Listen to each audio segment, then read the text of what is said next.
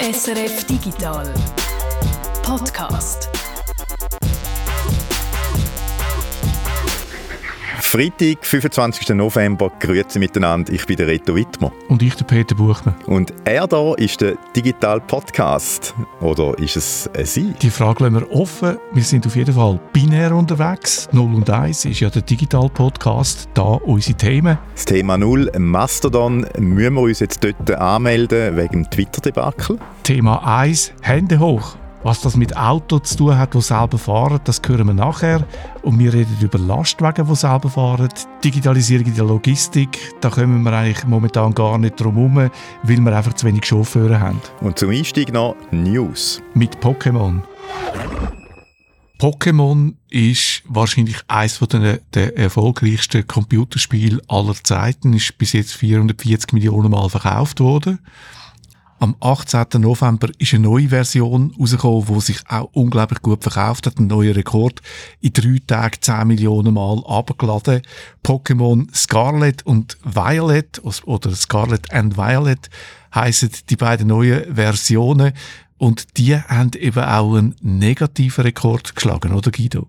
Ja, es sieht so aus, wie wenn es eines der schlechtest bewerteten Pokémon-Spiele ist im Moment. Also viele Leute finden es äh, finden's, äh, sehr enttäuschend und ich glaube vor allem technisch ist es wirklich überraschend, wie schlecht das ist. Es ist ähm, einfach nicht fertig. Man kann es wirklich, ich glaube es ganz einfach sagen. Es fehlt ganz viel so Politur oder es hat ganz viel so ähm, Fehler drin. Zum Beispiel ähm, Sachen, die klippen, dem sagt man so, wenn Zeug durch Zeug durchschauen, wo es eigentlich nicht sollte. Also, ähm, ein Ast, wo irgendwie durch eine Decke durchkommt, oder äh, ein Kopf, der plötzlich in einer Wand drinsteckt, oder eine Kamera, wo plötzlich unter den Boden wandert und dann durch den Boden durchschaut, oder ein, Bla ein Grasblätter, wo, wo irgendwie komisch aussehen, äh, in der Luft schweben plötzlich ganz viel, ganz viele so Sachen. Was man vielleicht noch sagen muss, es ist das zweite Pokémon Pokémon-Spiel jetzt, wo äh, in einer sogenannten Open World, in einer offenen Welt stattfindet. Und das erste, wo die Welt eigentlich wirklich ganz offen ist. Es hat schon Anfang Jahr ein Pokémon-Spiel gegeben, was so ähm, eigentlich außerhalb vom normalen ähm, Release-Zyklus rausgekommen ist, wo auch sich auf eine ältere, äh, eine Art wie eine Vorläuferzeit von der Pokémon-Geschichte bezogen hat. Und dort ist es schon eine offene Welt gewesen, aber eigentlich erst so ein bisschen eine pseudo-offene Welt. Du hast dort immer noch so abgeschlossene Bereiche gehabt und wenn du von einem in einen anderen Bereich reingegangen bist, dann hat es wieder nachgeladen, oder? Und du hast nicht einfach können überall laufen und dann bist du da gewesen. Und Pokémon Violet, äh, Scarlet and Violet ist jetzt so, ist jetzt eins, du wirklich ähm, kannst anlaufen, wo du willst, mehr oder weniger. Und die Welt eigentlich riesengroß ist und du dich frei, frei kannst drin bewegen. Und das ist halt anspruchsvoller für, äh, für ein Game, weil du dann immer Zeug hast, wo weit in der Distanz ist, wo du dann musst entscheiden, wie detailliert stellen wir das jetzt dar, oder? Was man in der Regel macht, ist, man fährt so der Detailgrad ein bisschen zurück, je weiter etwas weg ist. Weil mir dann eh nicht so nah dran ist, dann sieht man die Details eigentlich gar nicht so genau. Und dann kann man die auch weglassen. Und äh, das neue Pokémon macht das jetzt so brutal, dass eben immer du zwar in der Ferne siehst, und aber die Details noch nicht siehst und dann erst, wenn du ganz nah dran bist, poppen sie auf. Dem sagt man Pop-in. Das heisst, es, es tauchen immer so Bäume, die plötzlich aus dem Nichts auftauchen. Oder Pokémon, die plötzlich auf dem Nichts, aus dem Nichts auftauchen und auch gerade wieder verschwinden, wenn du, wenn dich ein von denen wegbewegst. Und es ist wirklich ganz mies. Und was auch ganz mies ist, ist Animationsqualität. Also, es, sagen wir, ein Windrädchen zum Beispiel. Wenn du ganz nah dran bist, trüllt wie es halt so ein Windrädchen trüllt. Und sobald du ein bisschen weggehst von dem Windrädchen, fängt es an zu ruckeln und macht dann nur noch so und springt. Ähm, und Texturen sind schlecht, also dass es so aussieht, wo, dass sie sich einfach so wiederholen und wirklich einfach in einer schlechten Qualität äh, daherkommen. Und es ist insgesamt einfach so, äh, äh, etwas, wo man sich überhaupt nicht gewöhnt ist von Nintendo, oder? Pokémon ist eine von der ganz grossen und ganz erfolgreichen Serien von Nintendo und normalerweise, wenn Nintendo ein Spiel rausgibt, hat es eigentlich selten einen Haufen Fehler drin. Meistens ganz, ganz wenig Fehler drin. Meistens sind die Spiele sehr poliert, oder? Und da ist jetzt also wirklich das pure Gegenteil. Das sieht aus wie ein Spiel, das mindestens noch ein Jahr oder länger gebraucht hätte, um das alles noch sauber, sauber rauszubützeln. Wie erklärst du dir den Bock, wo Nintendo da geschossen hat? Ist der Erfolg einfach in den Kopf gestiegen? Ich glaube, es hat äh, mit zwei Sachen zu tun. Das eine ist, dass Pokémon-Spiele einfach strikt gehauen oder gestochen in einem Dreijahresrhythmus rauskommen und das jeweils vor dem Weihnachtsgeschäft rauskommen. Das ist so wie ein ungeschriebenes Gesetz, offenbar. Und ähm, Game Freak, das Studio, wo Pokémon Games macht, schon seit immer, hat sich das Jahr einfach sehr viel aufgeladen. Sie haben nämlich nicht nur ein Game rausgegeben, sondern zwei. Eben das, was jetzt gerade rausgekommen ist, Pokémon Violet und Scarlet und Anfang Jahr Pokémon Legends Arceus. Das ist, glaube ich, einfach zu viel gewesen, erstens. Und zweitens, sie haben es eben in eine offene Welt verschoben. Das heißt, sie haben etwas ganz, ganz Grundsätzliches geändert, wo technisch eine völlig andere Herausforderung ist, als so, wie die Spiele bis jetzt gewesen sind. Und das ist offenbar einfach zu viel gewesen. Zu viel aufs Mal und zu viel. Sie haben, glaube ich, die technologischen Grundlagen nicht, um so ein Open-World-Spiel zu machen. Ihre Engine oder das Teil, wo die ganze Welt darstellt und anzeigt, ist offenbar einfach nicht gut genug für, äh, für das Spielkonzept. Und weil sie in dem strengen Dreijahresrhythmus eine Art wie gefangen sind, haben sie das irgendwie müssen rausbringen und das hat jetzt zu der wirklich überraschend schlechten, schlechten Qualität geführt. Die hohen Verkaufszahlen bedeutet aber wahrscheinlich, dass äh, sie nicht werden ab, ab, abweichen von dem ungeschriebenen Gesetz, dass alle drei Jahre muss ein neues Pokémon rauskommen, oder? Also in drei Jahren wird wieder eins rauskommen, egal ob sie jetzt noch weiterhin technische Probleme haben oder nicht. Sie haben ja eigentlich einen riesen Verkaufserfolg gelandet, oder? Es ist das Game von Nintendo, das sich am schnellsten verkauft hat von allen Zeiten, mit diesen 10 Millionen in drei Tagen. Also ich weiß nicht, ob sie da jetzt werden lehren daraus und von dem Dreijahresrhythmus abweichen, was sie eigentlich hätten müssen machen, konsequenterweise. Sondern sie werden es wahrscheinlich wieder so machen das nächste Mal. Also wir lernen daraus, dass man das Game vielleicht gescheiter noch nicht gerade kauft, sondern noch ein bisschen wartet, bis die Fehler geflickt worden sind. Meine Befürchtung ist, dass man das nicht gross flicken kann, weil all die Effekte, die ich vorher beschrieben habe, oder Zeugs, wo in der Distanz nicht mehr angezeigt wird und dann erst in der Nähe angezeigt wird, oder Animationen, die eingeschränkt sind, das sind alles Massnahmen, wo man dazu greift, wenn man es sonst nicht dazu bringt, dass es überhaupt einigermaßen läuft, oder? Das sind eigentlich schon so Notfallmaßnahmen. Ähm, und darum habe ich das Gefühl, nur so eine ganz grundsätzliche Änderung, zum Beispiel eben von der Engine, dass dort eine andere Engine einsetzen, äh, könnte das Problem wirklich wirklich lösen und das ist ein Aufwand, wo man nicht so in einem Patch noch schnell nachschiebt, ein paar Monate später, sondern das ist etwas, wo man dann im nächsten Game dann besser macht. Also mein, meine Befürchtung ist ein bisschen, dass das Game so ist und so wird bleiben, mehr oder weniger, und dass dann erst im Nachfolger-Game in drei Jahren äh, man auf eine, auf eine Verbesserung hoffen kann. Die Frage ist jetzt wirklich, was jetzt mit so Refunds oder mit Umgehen und Geld zurückverlangen passiert, ob da noch etwas Größeres auf Nintendo zu, zu zukommt oder ob die Pokémon-Fans so gnädig sind mit ihrer Lieblingsserie, dass sie das einfach schlucken. Und sonst bleibt einem in dem Fall nichts anderes übrig, als nochmal drei Jahre warten bis auf die Weihnachten drei Jahren.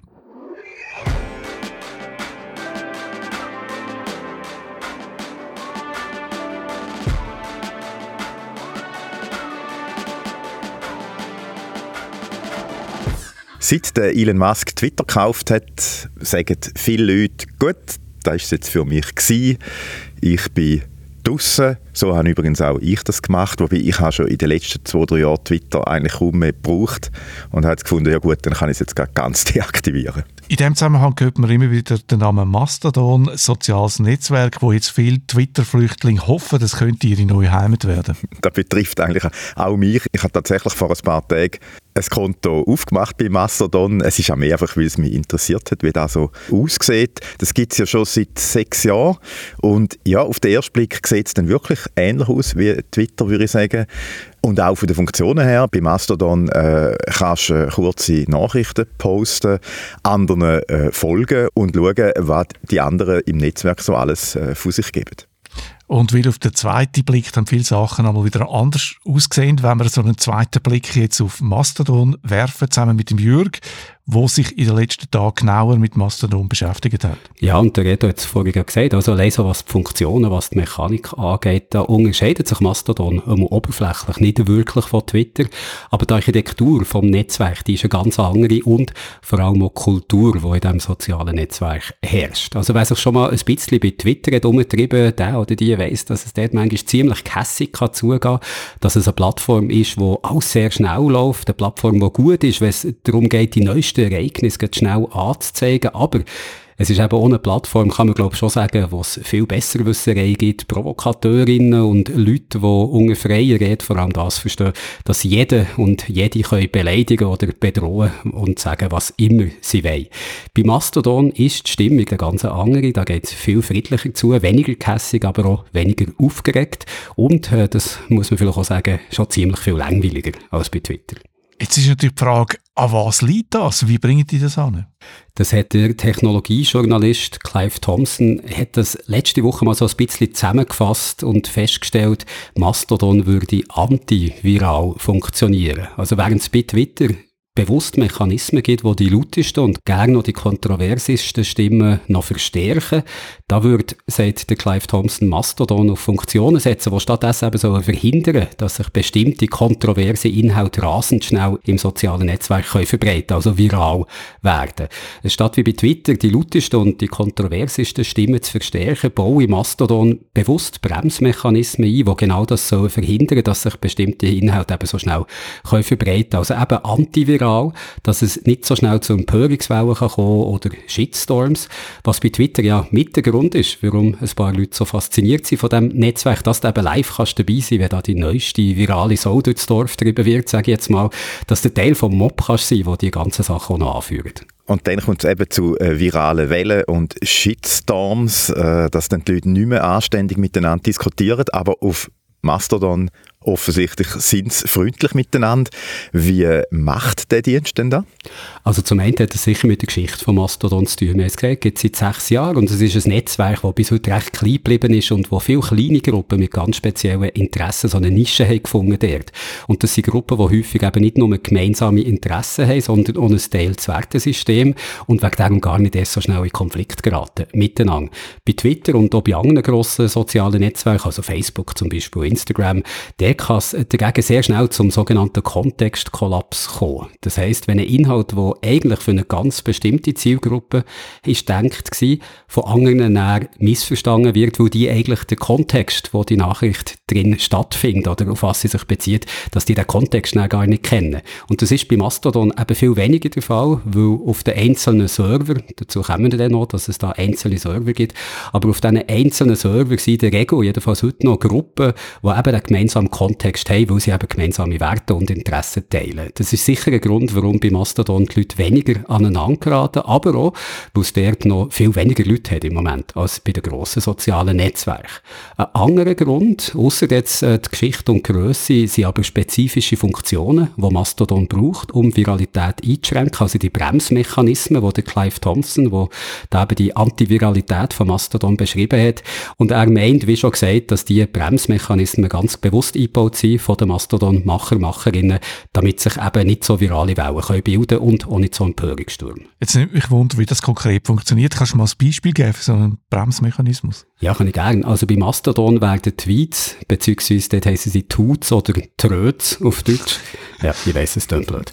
Also dort werden Tröts, Tröts einfach in chronologischer Reihenfolge dargestellt. Das ist bei Twitter und bei den meisten anderen sozialen Netzwerken ja anders. Da kuratiert der Algorithmus deine Timeline und zeigt eben die Inhalte besonders prominent an, die für besonders viel Engagement sorgen, also für viele Likes, Shares und Kommentare. Ob es jetzt äh, positive oder negative sind, mal dahingestellt.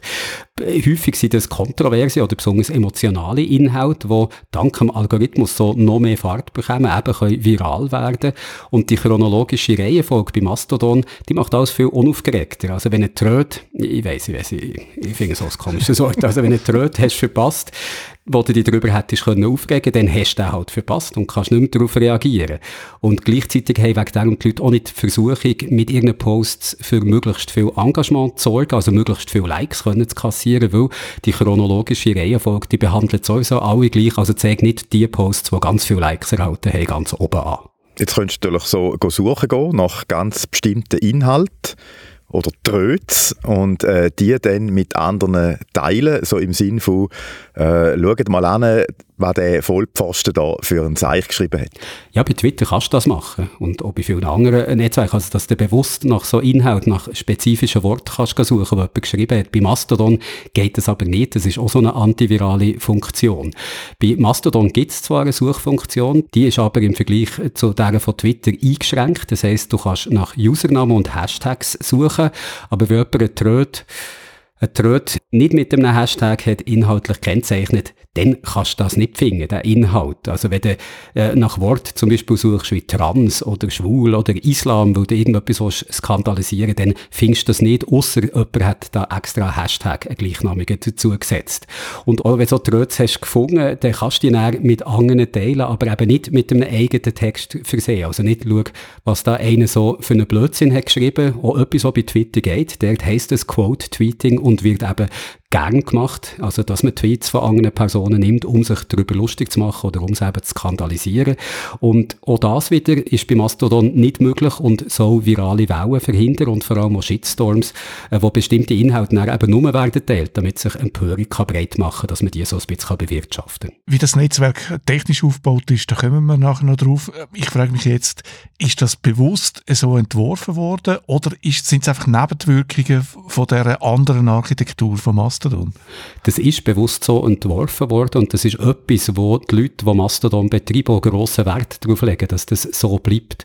Also die haben jetzt Angst, weil eben so ein Exodus von Twitter angedroht ist, dass sich da irgendetwas könnte ändern und der Erfinder von Mastodon, von dem Protokoll, von dieser Software, der Eugen Rochko, ich hoffe mal, den Namen einigermaßen richtig ausgesprochen, der hat auch gesagt, dass er solche Funktionen wirklich auch nicht möchte ändern, auch wenn immer wieder Leute danach fragen, ob man das nicht vielleicht Twitter könnte angleichen, hat hat er sich bis jetzt auf den Standpunkt gestellt, nein, Mastodon funktioniert nach anderen Regeln und wir beobachten zwar, was die Leute so möchten, aber bis jetzt haben wir noch keinen Grund gesehen, etwas zu ändern.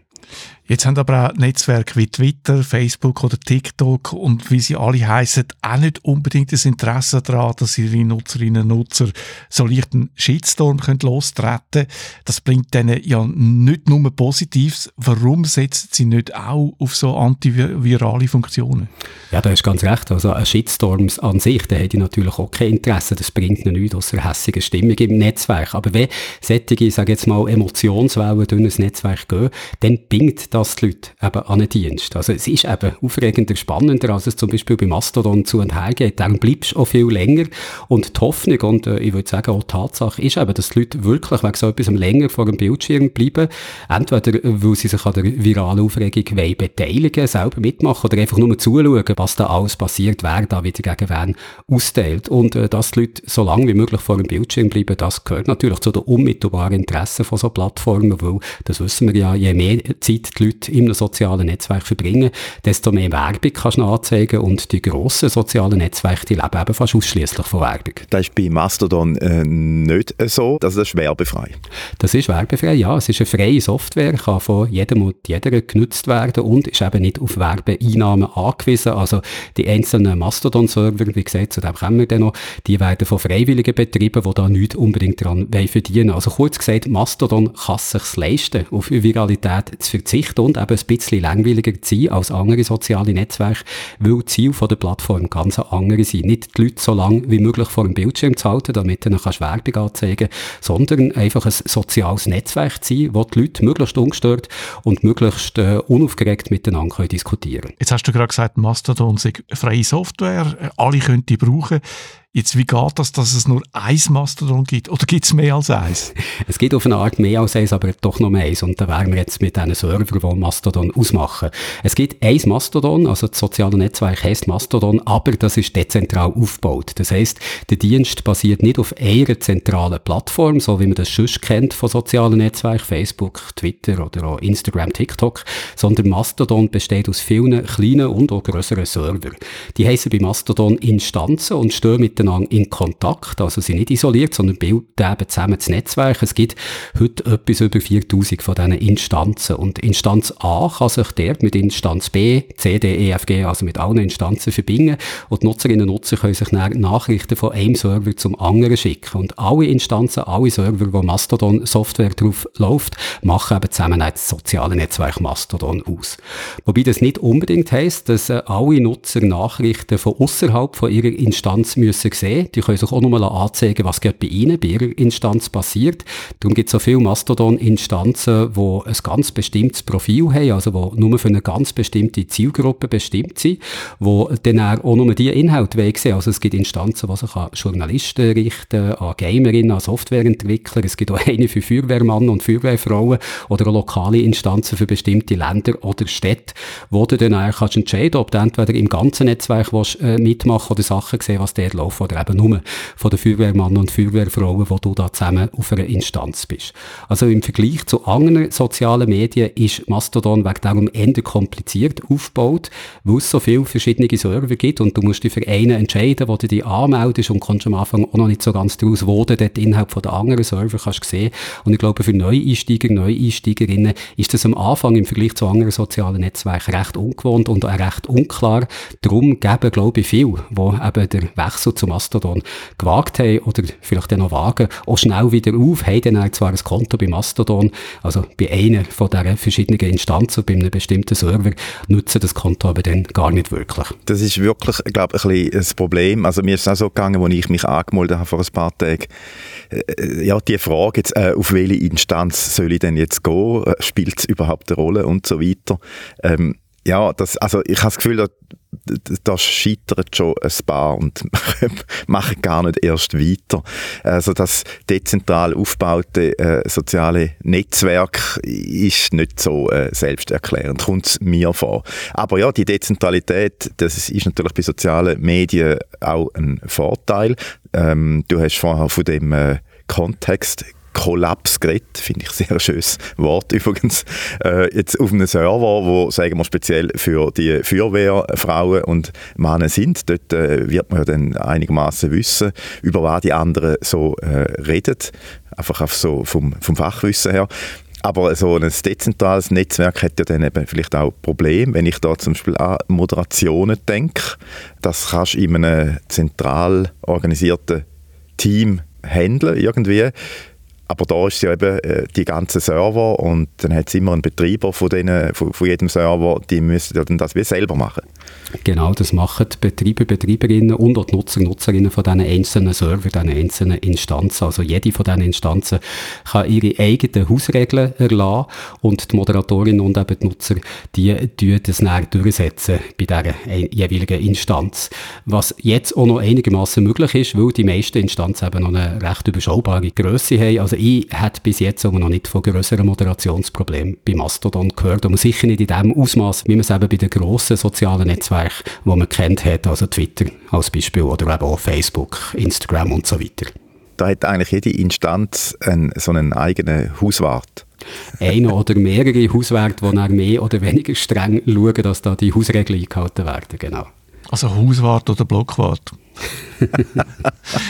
Wenn jetzt der Betreiber von einer Instanz oder eben der Hauswart äh, beschließt, dass sie gar nicht moderieren wollen, dass man einfach alles darf sagen egal ob rassistisch, Hassrede, Fake News oder Beleidigungen und Drohungen, weil die Instanzen ja, hast du vorhin gesagt, miteinander verbunden sind, äh, zusammen ein soziales Netzwerk ausmachen, können wir das dann nachher alle Mastodon-Nutzerinnen und Nutzer mit über wenn jetzt eine Instanz das nicht ernst nimmt mit der Moderation und alles zusammen durchlässt.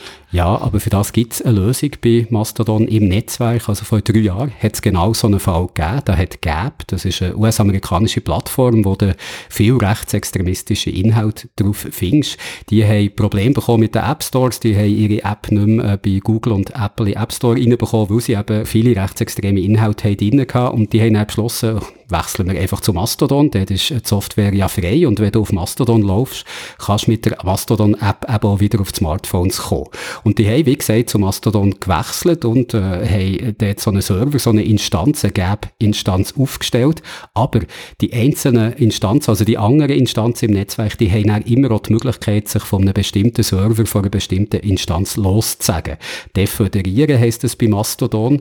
Die Instanz ist dann nicht mehr mit allen anderen Instanzen verbunden und dort Nutzerinnen und Nutzer von dieser Instanz eben nicht mehr mit den anderen verbunden und die anderen bekommen dann auch nicht mehr zu sehen, was die Nutzerinnen und Nutzer von der deföderierten Instanz so alles machen. Also die können sich nicht mehr austauschen und eben auch die Inhalte nicht mehr vom einen zum anderen Server wandern. Und im Fall von Gap ist eben genau das passiert. Fast alle anderen Server haben die Verbindung zu Gap gehabt und auf der offiziellen Mastodon-Seite, das ist die, die die meisten Leute brauchen, um überhaupt zu wissen, was es alles für Instanzen für Server gibt. Auch dort ist Gap nicht mehr aufgeführt worden oder gar nicht erst auftaucht, weil sie mit ihren Inhalt gegen die Mastodon-Server-Vereinbarung verstoßen. Also es gibt so eine, eine, gewisse zentrale Vereinbarung, die die Server müssen haben, damit sie auf der offiziellen Mastodon-Seite aufgelistet werden und sonst ist es relativ schwierig. Gap ist wegen darum im Netzwerk total isoliert gewesen, also nicht mehr Teil von einem sozialen Netzwerk, kann man sagen, sondern nur noch für sich und durch das eigentlich nicht mehr viel mehr als ein Messageboard für seine Mitglieder, etwas, was man auch außerhalb von einem sozialen Netzwerk auf einer Webseite hat können machen. Deföderiert, auch wieder sehr ein schönes Wort, neben dem Tröd. Es ist eigentlich dann Mastodon wie der Bund und die einzelnen Instanzen sind Kantone, oder? Wenn man es einschweizern Es ist wie wenn der Kanton Bern plötzlich nicht mit dem Rest von der Schweiz möchte zu tun hat, oder der Rest von der Schweiz nicht mit dem Kanton Bern und dann alle Verbindungen dorthin will kappen, ja, deföderieren. Wenn es eben dort äh, nicht gesittet und konstruktiv zugeht im Kanton Bern, wäre das dann so. Aber äh, auf Mastodon ist es offensichtlich noch so, dass äh, die Leute anständig miteinander sind. Jetzt so eine Prognose äh, von dir, meinst das bleibt so? Oder wenn man jetzt, wenn es jetzt wirklich so einen, einen Massenexodus von Twitter-Nutzerinnen und Nutzern gibt, die dann zu Mastodon kommen, und da hat es ja dann auch ganz viele dabei, die eben bei Twitter sind, weil sie gerne umgepöbelt haben. Und das machen sie ja dann wahrscheinlich bei Mastodon auch. Also ich bezweifle ehrlich gesagt, dass es zu dem immer plötzlich ein Massenexodus kommt. Äh, das glaube ich nicht so. Es sind heute zwar viel mehr Leute bei Mastodon dabei, als noch vor der Twitter-Übernahme durch Elon Musk, aber die Zahlen liegen immer noch weit hinter denen von anderen sozialen Netzwerken. Also Anfang November hat der Mastodon-Gründer, der Eugen Rochko, eben gesagt, Mastodon hat jetzt schon mehr als eine Million aktive Nutzerinnen und Nutzer. Das ist fast eine Verdopplung im Vergleich zu den Zahlen vor der Twitter-Übernahme. Und ich nehme an, die Zahlen sind seit er die 1 Million Anfang November hat bekannt gegeben, ist es sicher noch mega gut. Also die, die letzten Linien, die ich so gesehen habe, zeigen wirklich steil nach oben. Aber eben im Vergleich sind es immer noch wahnsinnig wenig. 1 Million.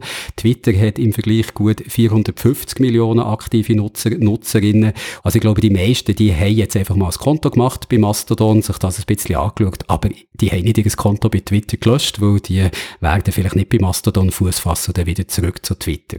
Aber ja, also Zahlen zeigen recht schnell nach oben. Ich weiß jetzt nicht genau, wie, wie die aktuell sind, wie gesagt, wo es gibt keine neuesten Angaben und es könnte natürlich schon so einen Kipp-Moment geben. Also gerade wenn jetzt viele Prominente plötzlich Accounts, die bei Twitter viel gefolgt sind wenn jetzt da jemand beschließt, jetzt gehe ich zu Mastodon, dann kann das natürlich viele andere Leute auch mit sich ziehen und dann könnte schon so eine gewisse Exodus-Bewegung einsetzen. Und wenn noch mehr Leute von Twitter zu Mastodon wechseln und der ja aktiv sind, dann sind die alt eingesessenen Leute bei Mastodon. Mastodoner, sagen wir denen vielleicht, oder Mastodorianer, oder vielleicht auch einfach Tröten.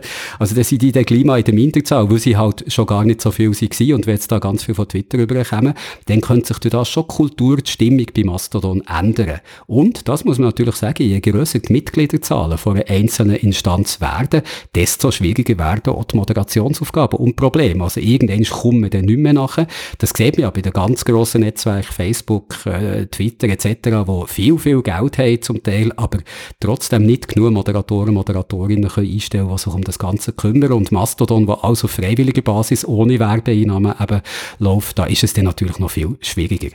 Aber wenn eine Instanz so groß geworden ist oder irgendwo Angst hat, sie wird zu gross, dass sie ihre eigenen Moderationsregeln nicht mehr durchsetzen kann, dann kann sie einfach die Notbremse ziehen und keine neuen Leute mehr aufnehmen. Das ist keine elegante Lösung, aber es ist wahrscheinlich doch die bessere Alternative, als zu so einer, äh, wie heisst es manchmal, Höllenlandschaft zu werden, wo man Twitter ja gerne dafür bezeichnet. Und da sieht man jetzt auch schon, dass sich erste Instanzen entweder den Schritt schon haben gemacht oder sich überlegen, da mal einen Mitgliederstopp einzuführen, einfach damit die ganzen Moderationsaufgaben für sie noch bewältigbar sind. Aber eben, wie gesagt, ich kann mir auch gut vorstellen, dass die Leute, die jetzt von Twitter weggehen und sich bei Mastodon so umschauen, dass die das einfach für zu langweilig halten. Also wer bei Twitter die Aufregung hat geschätzt, dass man live dabei kann sein, wenn eben der neueste Shitstorm losgeht, wenn die neueste virale Sau durchs Dorf getrieben wird.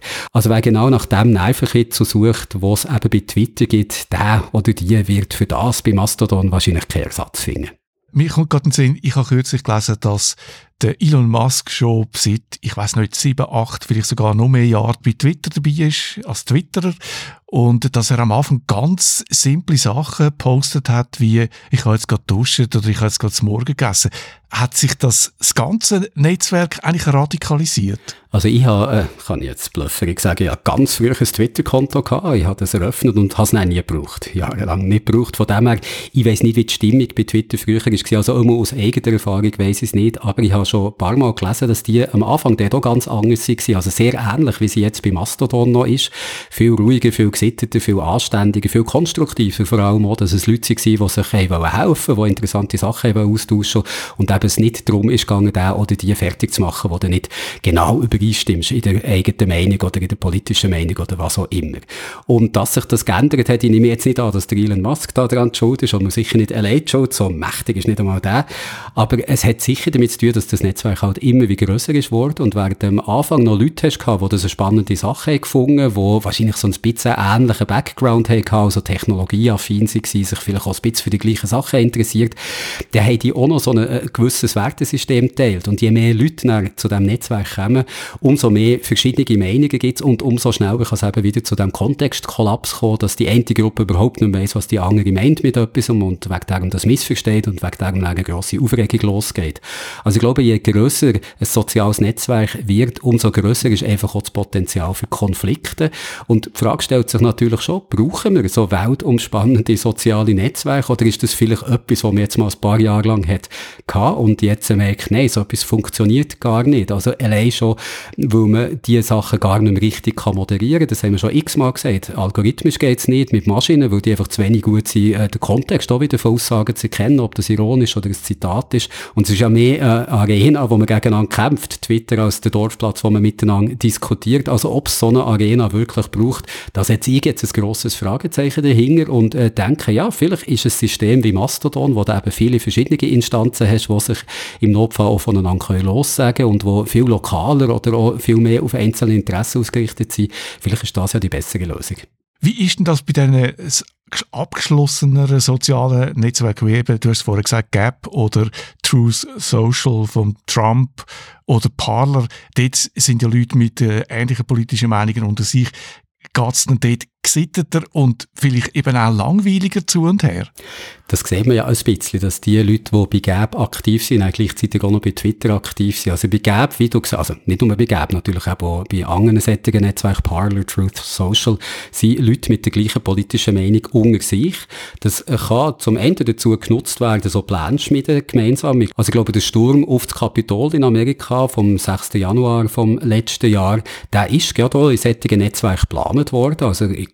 glaube, bei Gap hat es da einiges dazu gegeben und auch bei anderen sättigen äh, sozialen Netzwerken, wo man eher auf der extremen Rechten kann ansiedeln kann. Darum zum einen äh, geht es auf eine Art Gesitte dazu, aber zum anderen vermissen die Leute dort eben das, was man so Triggering the Lips nennt oder eben den Gegner können provozieren und das findest du dann nur bei einem grossen Netzwerk wie Twitter, wo die Leute aus allen möglichen politischen Richtungen zusammenkommen und äh, wird dort natürlich auch gern genutzt, um eben so Empörungswellen loszutreten, um die anderen verrückt zu machen, um sie zu ärgern.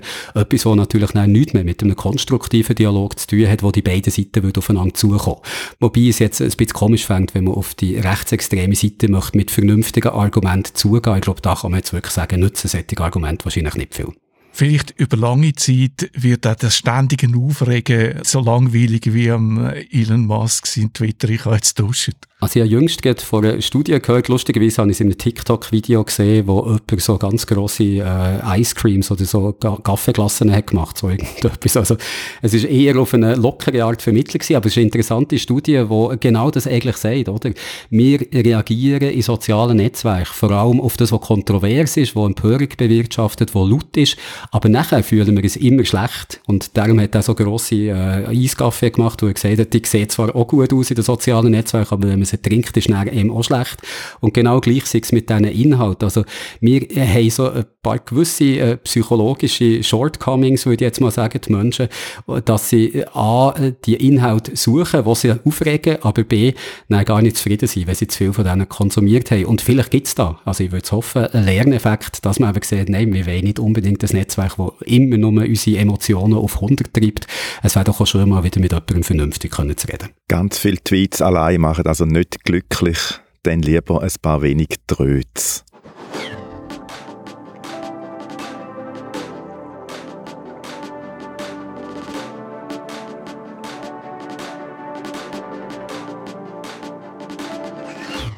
Ihr hört den Digital-Podcast immer noch mit Betonung auf Hören. Es geht um Audio. Wir liefern keine Bilder, also nicht im Sinne von einem Foto, das wir euch zeigen.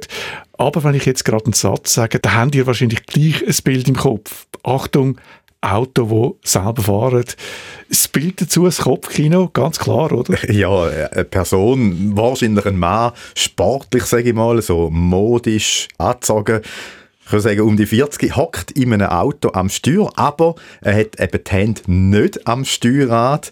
Er hat die Hände aber auch nicht einfach so entspannt auf der Seite oder auf den Oberschenkel liegen. Nein, er macht so Hände hoch, er streckt die Hände in die Höhe, um so richtig deutlich eben zeigen, hey, ich muss mein Auto nicht steuern.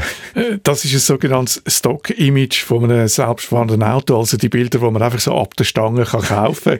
Sicher eines der Bilder, die in dem Zusammenhang in den letzten zehn Jahren wahrscheinlich am meisten gebraucht worden ist von äh, Heftchen und Zeitungen und Online-Medien. Ich habe es eigentlich nicht mehr gesehen. Es ist wirklich, das Bild bringst du irgendwie nicht weg und es, es stimmt ja eben so auch nicht, weil die Hände mehr als ein paar Sekunden nicht am Steuer lassen, das geht eben gar nicht, das ist gesetzlich nicht äh, erlaubt. Wir haben etwa vor einem Jahr über den Stand geredet bei den Autos, die selber fahren, bei den autonomen Autos. Und da haben wir gesagt, dass im 2022 ein Auto rauskommt, wo dann das Bild Hand weg vom Steuer stimmt, wo der Fahrer, die Fahrerin also darf die Hand vom Steuer nehmen. Ist das Auto jetzt da? Sage ich euch gerade. Äh, mich hätte aber jetzt in dem Zusammenhang nicht nur da interessiert, sondern auch, was eben eigentlich bei anderen Fahrzeugen geht, also nicht bei den PKWs, äh, sondern bei den Transportern, bei den Lastwagen äh, in Sachen Automatisierung. Da gibt es nämlich interessante Entwicklungen und Konzepte. Wir reden also heute vor allem dann über digitale Logistik. Äh, zusammen mit dem Marcel Straub, er ist Geschäftsführer vom Dynamic Test Center Zwoflen, das ist oberhalb von Biel. Das Dynamic Test Center ist eine schweizweit einzigartige Prüfstelle mit vier Bereichen und ist eigentlich aus der, äh, ein Spin-off aus den 90er Jahren aus der Berner Fachhochschule also dann noch Ingenieurschule. Ich bin ja nicht das erste Mal da und das, das fasziniert mich immer wieder. Der Dynamic Test Centers DTC würde ich sagen, kennt man eigentlich kaum. Und es ist eigentlich auch kein Wunder.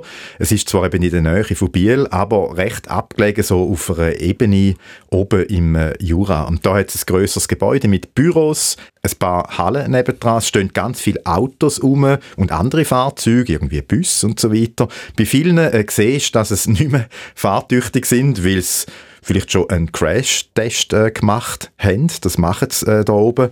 Äh, dann hat es auch noch äh, eine Kilometer lange Fahrbahn, wo es Tests machen verschiedene Prüfstände. Es geht da eigentlich immer so um aktive und passive Sicherheit, was prüfen bei Fahrzeugen im Auftrag auch von der Industrie und eben nicht nur PKWs, auch Lastwagen, Traktoren und so weiter. Seit ein paar Jahren machen sie auch Tests bei Akkus, also der sogenannten Traktionsbatterien. Das sind die, die in den Elektroautos drin sind, wo eben den Strom liefern, damit sich das Auto bewegt. Der Marcel Straub hat mir da ein Foto gezeigt, wo man so sieht, wie aus einem so einem grossen Akku von einem Elektroauto ein Stichflamme rausschießt, weil es mit einer Art Press äh, geschaut haben, was der Akku alles aushaltet, bis es eben zu einem Kurzschluss äh, kommt und dann zu so einer Stichflamme. Da schicken wir dich dann nochmal an, wenn es gerade am Testen sind. das möchte ich unbedingt einmal in live sehen. Ja. Bevor wir jetzt über Lastwagen und Logistik reden, zurück zum Bild von dem Mann am Steuer, der Hände hoch Mann, wo ja in diesem Jahr soll möglich sein ja, tatsächlich. Man könnte sagen, yes, es ist so wie das Stock-Image ist jetzt in der Realität angekommen. Ich habe beim äh, Dynamic Test Center, wo ich auf den Marcel Straub noch ein paar Minuten gewartet habe, unten so beim Empfang, seit langem einmal wieder ein Auto, Motor und Sportheftchen in die Hand genommen. Die sind dort rumgelegen. Und da ist der neueste Mercedes äh, Oberklasse vorgestellt worden und der hat einen Assistent drin, wo Level 3 kann. Wir kommen gerade noch zu diesen Begriff und äh, sie nennen es den sogenannten Drive Pilot. Und das ist momentan das einzige Auto, wo Level 3 kann. Das bedeutet, unter gewissen Umständen muss ich das Steuerrad nicht mehr anlangen. Ich also tatsächlich ein paar Minuten zum Beispiel kann ich auf dem Handy umtippen, während das Auto fährt. Tun wir vielleicht einmal die Levels, also kurz rekapitulieren. Die Automatisierungsgrad habt ihr je nachdem vielleicht auch schon drüber gelesen, aber gleich, es ist wichtig, was bedeutet die Levels, weil äh, da wird vieles ein bisschen verwechselt, sogar in Fachkreisen oder auch sogar bei den Herstellern von Autos. Tesla bietet zum Teil ihren Pilot, der klingt genau gleich, auch als Level 3 an, was es nicht ist, bis jetzt homologiert ist, alles nur bis Level 2. Also wir müssen drei Sachen unterscheiden. Assistiert, und dann kommt das Automatisierte und am Schluss kommt das Autonome. Assistiert wäre 0 bis 2, automatisiert wäre 3 bis 4 Level und dann das Autonome wäre erst Level 5. Ich tue immer äh, den Vergleich von den Automatisierungsstufen herziehen von den Kindern. Und der Vergleich ist, ich bin der Hersteller von so Kindern. Wenn sie äh, auf die Welt kommen und so weiter, ist man da eher bei Level 0 bis 2. Wenn sie dann jugendlich sind, dann haben sie einen gewissen Automatisierungsgrad und komplett autonom sind sie dann ab 18, dann machen sie, was sie wollen. Und überall. Und das Gleiche ist eben beim Level 5 autonomen Fahren. Da ist man wirklich, das Fahrzeug sollte nicht mehr aussetzen können, sollte sich dann eben autonom zurechtfinden. Und das ist ein sehr, sehr ein hohes Niveau. Und meistens reden wir da eben alles, was Tesla Sache ist, ist 0 bis 2. Und was jetzt Mercedes-Benz eben geschafft hat mit der S-Klasse als erstes Fahrzeug, eine Zulassung für Level 3, was die Möglichkeit bietet, dass man eben unter definierten Bedingungen dort das Fahrzeug selber fahren kann. Und die definierten Bedingungen sind eben vom Hersteller extrem eingeschränkt. Im Fall Mercedes bedeutet das, nur in Deutschland funktioniert das. Nur bis äh, 60 km pro Stunde auf richtungsgetrennter Straße, also sprich Autobahn. Es muss schön Wetter sein, es muss über 5 Grad sein und es darf kein Tunnel haben oder Zahlstelle. Also dort geht es überall nicht. Also, also das ist schon recht eingeschränkt. Der Verwendungsbereich wird eingeschränkt, aber jetzt mit dem wird die Testphase gefahren und irgendwann ist, äh, ist dann das Ziel der von 60 zu erhöhen auf 130 ist dann die nächste Stufe und natürlich dann eben länderspezifisch zu erweitern. Also sprich, früher oder später werden wir den Drive Pilot von Mercedes hier in der Schweiz fahren können. Also Dort ist schon eine Bedingung natürlich auch noch die gesetzliche Voraussetzung.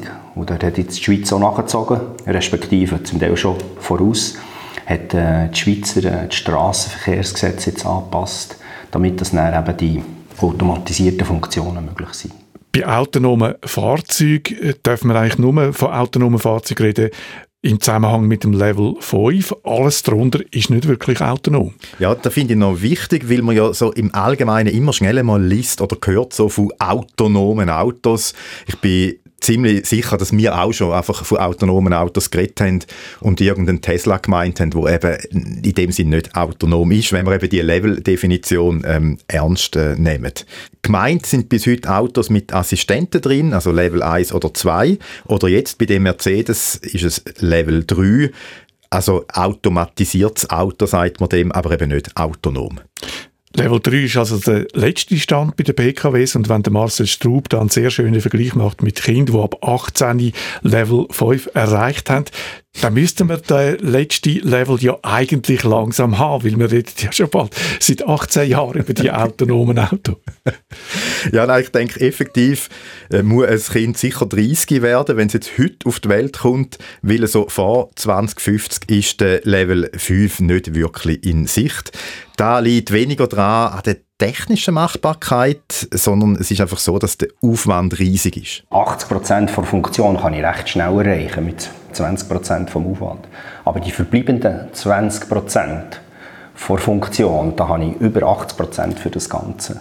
Und da rechnet sich eben nicht automatisch. Einfach da auch noch ein paar Zahlen. Bei einem Auto in den 80er Jahren ist es so gewesen, die haben etwa 50.000 Ziele Programmiercode gehabt. Ein Auto von vor etwa 20 Jahren 1 bis 3 Millionen Ziele Programmiercode. In einem aktuellen Auto hat bis zu 100 Millionen Ziele Programmiercode und Autos, die dann autonom fahren, also Level 5, voll vernetzt, die hätten bis zu 300 Millionen Ziele Code. Also das Ganze wird immer, immer komplexer. Mit jedem Sensor, der dazukommt, gibt es wieder ein Ziel mehr und das quadriert sich, weil die ganze Matrix ist einfach so äh, erhöht. Also sprich, wenn ich das alles miteinander muss vernetzen muss, dass das System mit dem schaut und das mit einem. Oder früher hatte die Bremse für sich, die Lenkung für sich und noch der Motor für sich. Und jetzt ist das alles zusammengemüllert und die Sensoren, die auf das Eingriff nehmen und das muss alles miteinander stimmen. Und das kostet, darum fangen jetzt erste Hersteller an, sich wirklich zu überlegen, ob sich auf das einlassen oder lieber nicht. Da sehen wir daran, dass zum Beispiel Ford zusammen mit VW äh, sein Projekt einstellt für autonome Shuttles. Die haben so ein Konsortium gebildet, für das möglichst weit zu tragen, aber haben jetzt dort auf Bremse geschaltet, weil sie müssen sagen, es ist einfach ein enormer Aufwand, für das zu betreiben. Andere sind dort noch unterwegs. Ich weiss, äh, GM tut auch mit Cruise zusammen, das ist die Tochterfirma. Und auf der anderen Seite der Technologiepartner ist äh, Google und Waymo. Und da hat gesagt, die riesen Firmen, die dort zusammen etwas weiterbringen und äh, die für wirklich jeden Fall können abzudecken, ist einfach ein enormes Niveau, was der Mensch einfach mit gewisser Erfahrung und einer Intuition einfach herbringt. Ein Mensch merkt zum Beispiel intuitiv, ob auf einer Straße ein Schacht ist oder ein Loch, wo in die Tiefe geht, also ob der Deckel auf dem Schacht drauf ist oder nicht, oder ob es einfach ein Kreis ist, wo irgendwie aufgemalt ist. Künstliche Intelligenz kann das bis heute äh, nicht und damit sie es kann, braucht es eben absurd viel Aufwand und vielleicht wird es eben auch gar nie gehen oder es, es lohnt sich halt einfach gar nie. Wenn wir heute sagen, Level 5 oder sogar Level 4 bei PKWs, das bringt gar nichts. Ist wirklich so mein Eindruck, ja. Also, Assistenzsystem oder der, eben der Drive Pilot jetzt, wo ich eben wirklich auf der Autobahn längere Zeit nicht muss, eigentlich das, das Fahrzeug lenken. Ja, das ist eine super Sache. Das bringt mehr Sicherheit. Äh, haben wir ja heute schon Autos, die äh, selber bremsen. Es, die fahren auch ausgeglichener, brauchen weniger Benzin oder Strom. Das kann auch dazu beitragen, dass es weniger Stau gibt auf den Autobahnen, weil äh, die Autos so im gleichen Abstand anständiger fahren vielleicht. Und ja, mehr ist dann eben nur mit wahnsinnig viel Aufwand möglich. Und da kann man sich schon fragen, wieso? Also die Kosten-Nutzen-Rechnung, die macht man heute sicher mehr als vor zehn Jahren, wo eben so die Euphorie äh, ist mit diesen selbstfahrenden Autos und auch das äh, Foto, wo wir darüber geredet haben. Du hast den Marcel Straub gefragt, ob dann Level 4 bei Nutzfahrzeugen ein Thema ist oder sogar Level 5, also bei Lastwagen, die komplett selber fahren können. Ja, gerade von selber glaube ich auch noch nicht. Gerade von einem auf das andere. Also es gibt so ein System von äh, Komatsu, weiss ich. Volvo hat so ähm, ein System, das wirklich so eine Plattform ist, wo da eben Sattelschlepper anhängen kann und so weiter. Aber die sind eigentlich momentan auch noch vorgesehen auf äh, abgesperrtem Gelände. Also das heisst, da wären wir wiederum bei Level 4, nicht 5. Also autonom ist das noch nicht. Und ähm, dort ist natürlich mit dem abgesperrten Gelände habe ich den Vorteil, eben, dass keine Freunde dazukommen, plus die Leute, die vor Ort sind, sind geschult. Also es kann jetzt ein Betriebshof sein, das kann aber auch eine Grube sein. Und bei Gruben, ähm, in einem Grubenbetrieb, habe ich natürlich noch weiter den Vorteil, die Plattform fährt natürlich Tag und Nacht, Regel, äh, einfach keinen Ausfall wie ein Mensch. Plus, äh, ich habe ähm, gewisse Sicherheitsvorkehrungen, die ich bei Menschen noch muss haben muss, also sprich irgendwie Belüftung oder sonst äh, Explosionsschutz und weiss nicht was, also das brauche ich alles nicht, wenn das Fahrzeug in die Grube runterfährt. und eben elektrisch. Vorher war es noch Verbrennungsmotoren, jetzt vermehrt elektrisch. Dann können sie mit den Abgas gibt es auch weniger Probleme und dann können die in dieser Grube rumfahren. Und das rechnet sich dann auch schon. Und in welchem Automatisierungsgrad, ob jetzt dort eben beim 4 bleibt oder es komplett autonom ist, äh, das ist dann auch noch eine Entwicklungssache. Ein wichtiges Stichwort, vor allem wenn wir über Automatisierung im Transport ähm, reden, abgesperrte Gelände abgesperrtes Gelände, da fällt mir natürlich sofort am Flughafen ein. Ich habe nachgefragt beim Flughafen äh, Zürich, ob das nicht eigentlich sich würde anbieten Sie haben mir zurückgeschrieben, so das Thema sei spannend und der Flughafen ist ein geschlossenes System, aber eins mit einer sehr grossen Komplexität im Bodenverkehr und halt auch ganz spezielle Sicherheitsanforderungen. Und darum äh, sei es momentan so und mit dem aktuellen technischen Stand eigentlich sehen sie es jetzt doch nicht so als geeignet, eigentlich den Flughafen, um so eine vollautonome Logistikwege, äh, sagen wir mal, umfahren lassen. Man sieht mehr so Rasenmäher-Roboter auf den Grünflächen, die zum Beispiel in der Nacht im Einsatz wären. Oder zum Beispiel bei den ähm, Schneeräumungseinsätzen auf der Piste, dort wäre das eigentlich grundsätzlich denkbar, autonome Fahrzeuge weil es aber so ist, dass die Schneeräumfahrzeuge eben nicht nur auf der Start- und Landepiste rumfahren und den Schneeweg machen, sondern eben auch äh, so Trollweg und Exits und so weiter müssen äh, räumen, ist es dann wirklich wieder zu komplex und von dem her wahrscheinlich eben auch zu teuer, als wenn man es so auf die klassische Art macht. Und darum haben sie mir geschrieben, gäbe es momentan auch keine konkreten Projekte oder Pläne, um sich so ähm, Fahrzeuge jetzt äh, zu beschaffen. Aber wo schon Transportfahrzeuge selber rumfahren, das ist in Gruben. Der Marcel Straub hat es äh, gerade gesagt, auch in der Schweiz. Also das sind so riesige Damper, also das sind so die Transporter, wo so den Kipper gerade integriert haben. Vor allem ein Kipper sind die. Es ist eigentlich nur ein Kipper. Äh, ich habe schon ewig mal mit so einem fahren, aber bin noch nie dazugekommen. Das sind nämlich auch die, die so auf der Hauptstraße fahren und äh, dann wie Traktoren, die dann äh, die Autos nicht können überholen und den Stau hinten dran gibt. Aber äh, das ist da natürlich nicht der Fall, weil es hat gar keinen Fahrer drauf, also kein Fahrerhäuschen. Und tatsächlich, das ist bei uns Alltag, also in der Schweiz, in einem Steinbruch testet es da momentan. Da gibt es ein Video dazu auf YouTube, das ich gefunden habe. Wir haben den Link in die Show Notes rein Und das ist Holzim, das das macht. In einem Kalksteinbruch testet es da. Also ist ein Pilotprojekt, das es aber wollen, eigentlich wirklich in einen Regelbetrieb dann, äh, übernehmen. Und ich habe noch nachgefragt, wie denn der Stand so ist bei dem Projekt. Und es ist so, dass das Pilotprojekt jetzt eigentlich momentan so in der Endphase ist.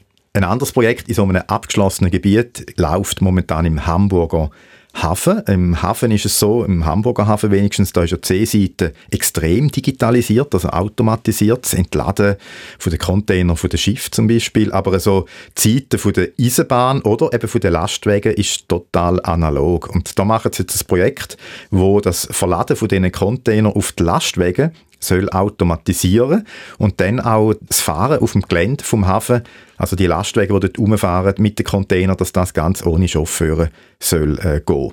Und da ist der Hamburger Hafen äh, nicht der einzige Hafen, der so etwas probiert. Es gibt andere Häfen, die dort auch schon dran sind, wo eben auch so eine Plattform, wo ein Sattelschlepper drauf, also ein Sattelanhänger mitziehen kann. Und das wird schon kommen. Äh, dort gibt es einfach zwei, drei Punkte, wo man noch muss eben anschauen muss, wie weit dass das eben funktioniert und geht. Wir haben äh, die Luft, die man noch muss anhängen muss und der Strom, also irgendwie muss ja der Anhänger versorgt sein. Und äh, das ist ja bei jedem Anhänger, ob der dort einen Käsebohrer oder irgendeinen anderen Aufleger dran hat, ist das unterschiedlich und das muss auch gelöst sein. Oder das macht bis jetzt der Mensch, oder? Der hat angesattelt und hat dann angehängt und so weiter. Und das jetzt zu automatisieren, ich kann es vielleicht verschieben und am anderen Ort herstellen. Der Kran kann es oben nehmen, aber es gibt gewisse Sachen, die noch nicht voll automatisiert sind, weil es einfach nicht durchgängig ist, die gleiche Technik. Oder? Es gibt ja dort auch noch zwei, drei Also Luft, haben Sie gesagt? Also ja, die Fahrzeuge, also der Anhänger insbesondere, ist ja bremst. Und dass ich den Anhänger kann verschieben kann, muss ich die Bremse vom Anhänger. Weil meistens das Zugfahrzeug, das ist irgendwie ein paar Tonnen, wo das Zugfahrzeug ist, und der gesamte Anhänger ist deutlich schwerer. Somit muss der Anhänger auch bremsen. Jetzt auf dem Betriebsgelände bei niedrigen Geschwindigkeiten ist das vielleicht noch möglich, aber wenn die Fahrzeuge direkt, wir reden ja von Hub zu Hub, also das heisst, ich sollte dann aus dem Hafen raus zu irgendeinem Hub durch den Verkehr durchfahren. Das heisst, dann muss ich Licht und Bremse muss ich haben. Also das heisst, dann muss ich das gekoppelt haben. Und das ist momentan noch ein Punkt, wo man da sicher anschauen müsste, wie man das möchte koppeln ah, Das ist ein Aspekt, den es jetzt beim PKW nicht gibt, oder? Also das, das bei der Automatisierung jetzt. Ja, also dort ist sicher das, äh, der PKW, also der Personenwagen, viel also einfacher, weil es äh, weniger so Sachen noch, die Aufbauten sind. Aber bei der, wenn wir wieder auf den Lastwagen zurückgehen, wir haben dort ganz unterschiedliche Aufbauten, die könnten sein. Wobei, wenn wir es wieder zurück äh, diskutieren auf das mit dem Hafen, wo wir gesagt haben, dort ist meistens ja das die Container, wo man, wo man da hat. Wir reden von den anderen Sachen, die noch äh, speziell, die man müsste beachten müsste, ist äh, die speziellen Aufbauten, die schon unterwegs sind, wie man die kann betreiben kann. Also ein Autotransporter oder ein, ein Holztransporter. Wenn der auf der Autobahn ist, kann er sicher irgendein Knöpfchen drücken und automatisiert fahren, in welcher Stufe auch immer. Das macht Sinn. Aber das Fahrzeug beladen, sei es Autotransporter oder ein Holztransporter, das ist so etwas von komplex und das ist nicht immer gleich.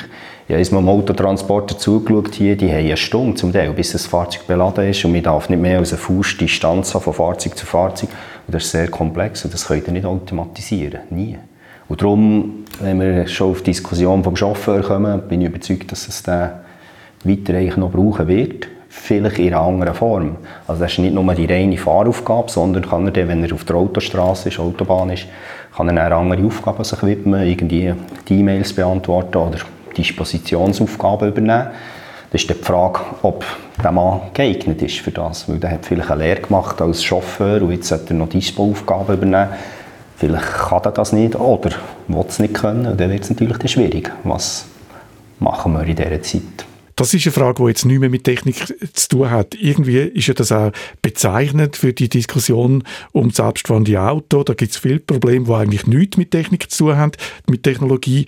Technisch könnte man vieles machen, aber zum Beispiel Gesetze sind das Thema, die müsste man anpassen. Oder eben auch so Fragen, was ist der Job von einem Chauffeur denn? Also, und dass die keinen Job mehr haben, das ist momentan wirklich eigentlich nicht mehr das Thema. Da hat man ja am Anfang vielleicht auch bei deren Automatisierung gesagt, ja, wenn jetzt die Lastwagen selber fahren, dann haben wir da arbeitslose Chauffeure. Aber momentan ist es ja so, wir haben viel zu wenig Chauffeure.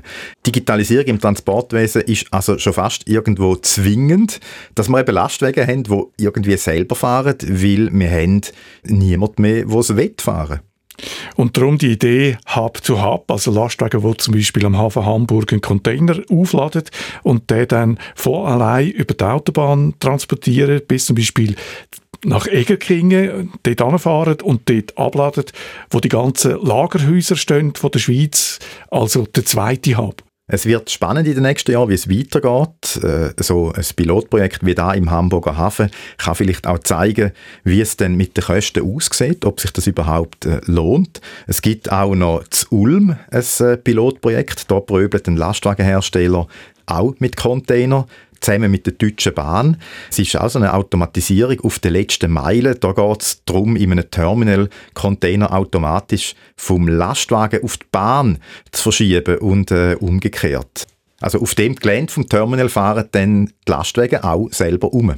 Und von dem Hub geht es dann ab auf die Autobahn, ein paar hundert Kilometer weiter, in einen anderen Hub. Und wie geht es von dort weiter? Wie kommt dann am Schluss die Ware von so einem Hub, irgendein riesiges Lager im äh, Mittelland, zum Beispiel Coop oder Migro, wie kommt dann die Ware von dort in den Laden, wo ich gehe, posten die Viehverteilung, äh, da ist wahrscheinlich die Automatisierung dann wieder äh, schwierig, weil da haben wir den Mischverkehr, also Velofahrer, Fußgänger, enge Straßen, enge Kurven, Sackgassen und so weiter.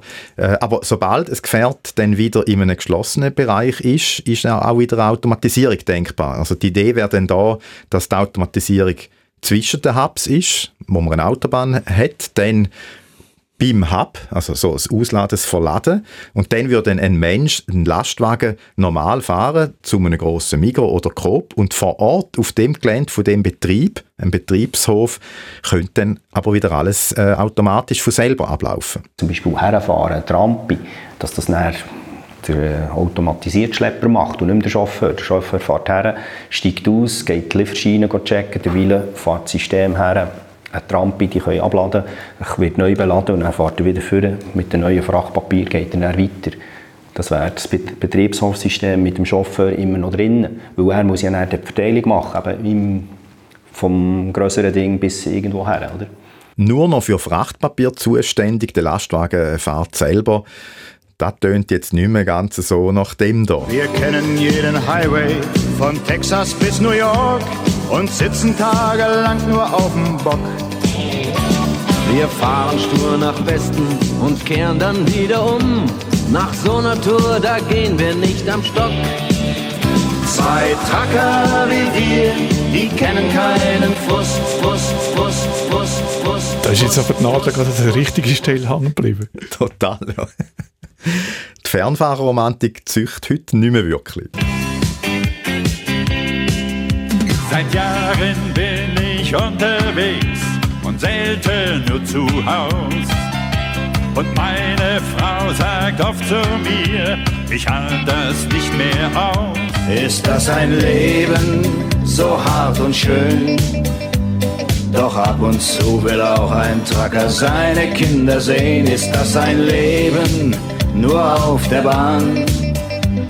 Doch bin ich mal zu Hause, dann denk ich nur ans Fahren. Und am Telefon sagt sie, entscheide dich für deinen Diesel oder Mickey Maus und mich. Tagelang auf europäischen Autobahnen im Stau, der ganze Zeitdruck. Vor allem da haben die Speditionsfirmen ein Problem, Leute zu finden, Chauffeuse, Chauffeure, dann die Ruhezeiten, die sie einhalten müssen, das ist wirklich äh, kein Job mehr, der Freude macht. Wenn drum da Lastwagen irgendwann selber fahren, dann kreit wahrscheinlich kein Gückel dem Job nach. Anders sieht es eben aus in der Viehverteilung. Haben wir gerade gehört, da ist Automatisierung schwierig bis unmöglich. Gleichzeitig sind aber da Chauffeurenjobs attraktiver, weil man eben am Abend daheim ist, auch der Stress vielleicht ein bisschen weniger ist mit dem ganzen Stau auf den Autobahnen und so weiter. Und darum haben sie da auch weniger Probleme, Leute zu finden. Von dem her könnte da Digitalisierung also wirklich so eine Art Win-Win-Situation bringen, also im Sinne von, dass Digitalisierung da macht, was der Mensch eh nicht machen will und da, wo der Mensch will und kann machen, macht er auch weiterhin. Ich fasse mal zum Schluss zusammen, was wir alles gehört haben, wo wir da stehen bei diesen autonomen Autos. Es ist enorm schwierig, so ein autonomes Auto zu entwickeln, das komplett von selber fährt, wo der Mensch gar nicht mehr machen muss. Also der sogenannte Level 5. Und bei den Lastwagen gilt das natürlich auch. Auch da ist der Level 5 schwierig zu erreichen. Der Aufwand ist riesig. Es könnte da aber eben unter Umständen äh, Sinn machen, weil natürlich bei einem Lastwagen kannst du anders kalkulieren, dass eben vielleicht wirklich der Chauffeur überflüssig wird und dann sieht es halt mit diesen Kosten, so, so ein Lastwagen ist natürlich teurer als ein herkömmlicher, aber vielleicht lohnt es sich dann dort. Und bei den PKWs denke ich eben, dass es dort schwieriger ist, dass irgendwann auch mir, wo ein Auto kauft, vielleicht sagen, hey, wieso soll ich jetzt den massiv Aufpreis zahlen, damit ich Level 5 habe? Ich bin eigentlich schon mit Level 3 äh, völlig zufrieden. Es sind nicht nur technische Probleme, die da im, Weg stehen zu dem autonomen Fahren, es sind auch zum Beispiel wirtschaftliche Probleme. Und eine mögliche Lösung wäre, dass die Lastwagen eben nicht im freien Verkehr rumfahren, sondern in, in einem abgrenzten Gebiet, eben auf einem Flughafen zum Beispiel, auf einem Hafen oder vielleicht auf der Autobahn, was es natürlich auch einfacher macht technisch. Auf der Autobahn gibt es ja auch noch das Konzept vom Platooning, also wo mehrere Lastwagen aneinander gekoppelt werden. Das könnte man auch vorstellen, dass das einmal Realität könnte werden. Es ist extrem schwierig zu abschätzen, was passiert in dem KI-Bereich mit künstlicher Intelligenz, nicht nur bei den Lastwagen.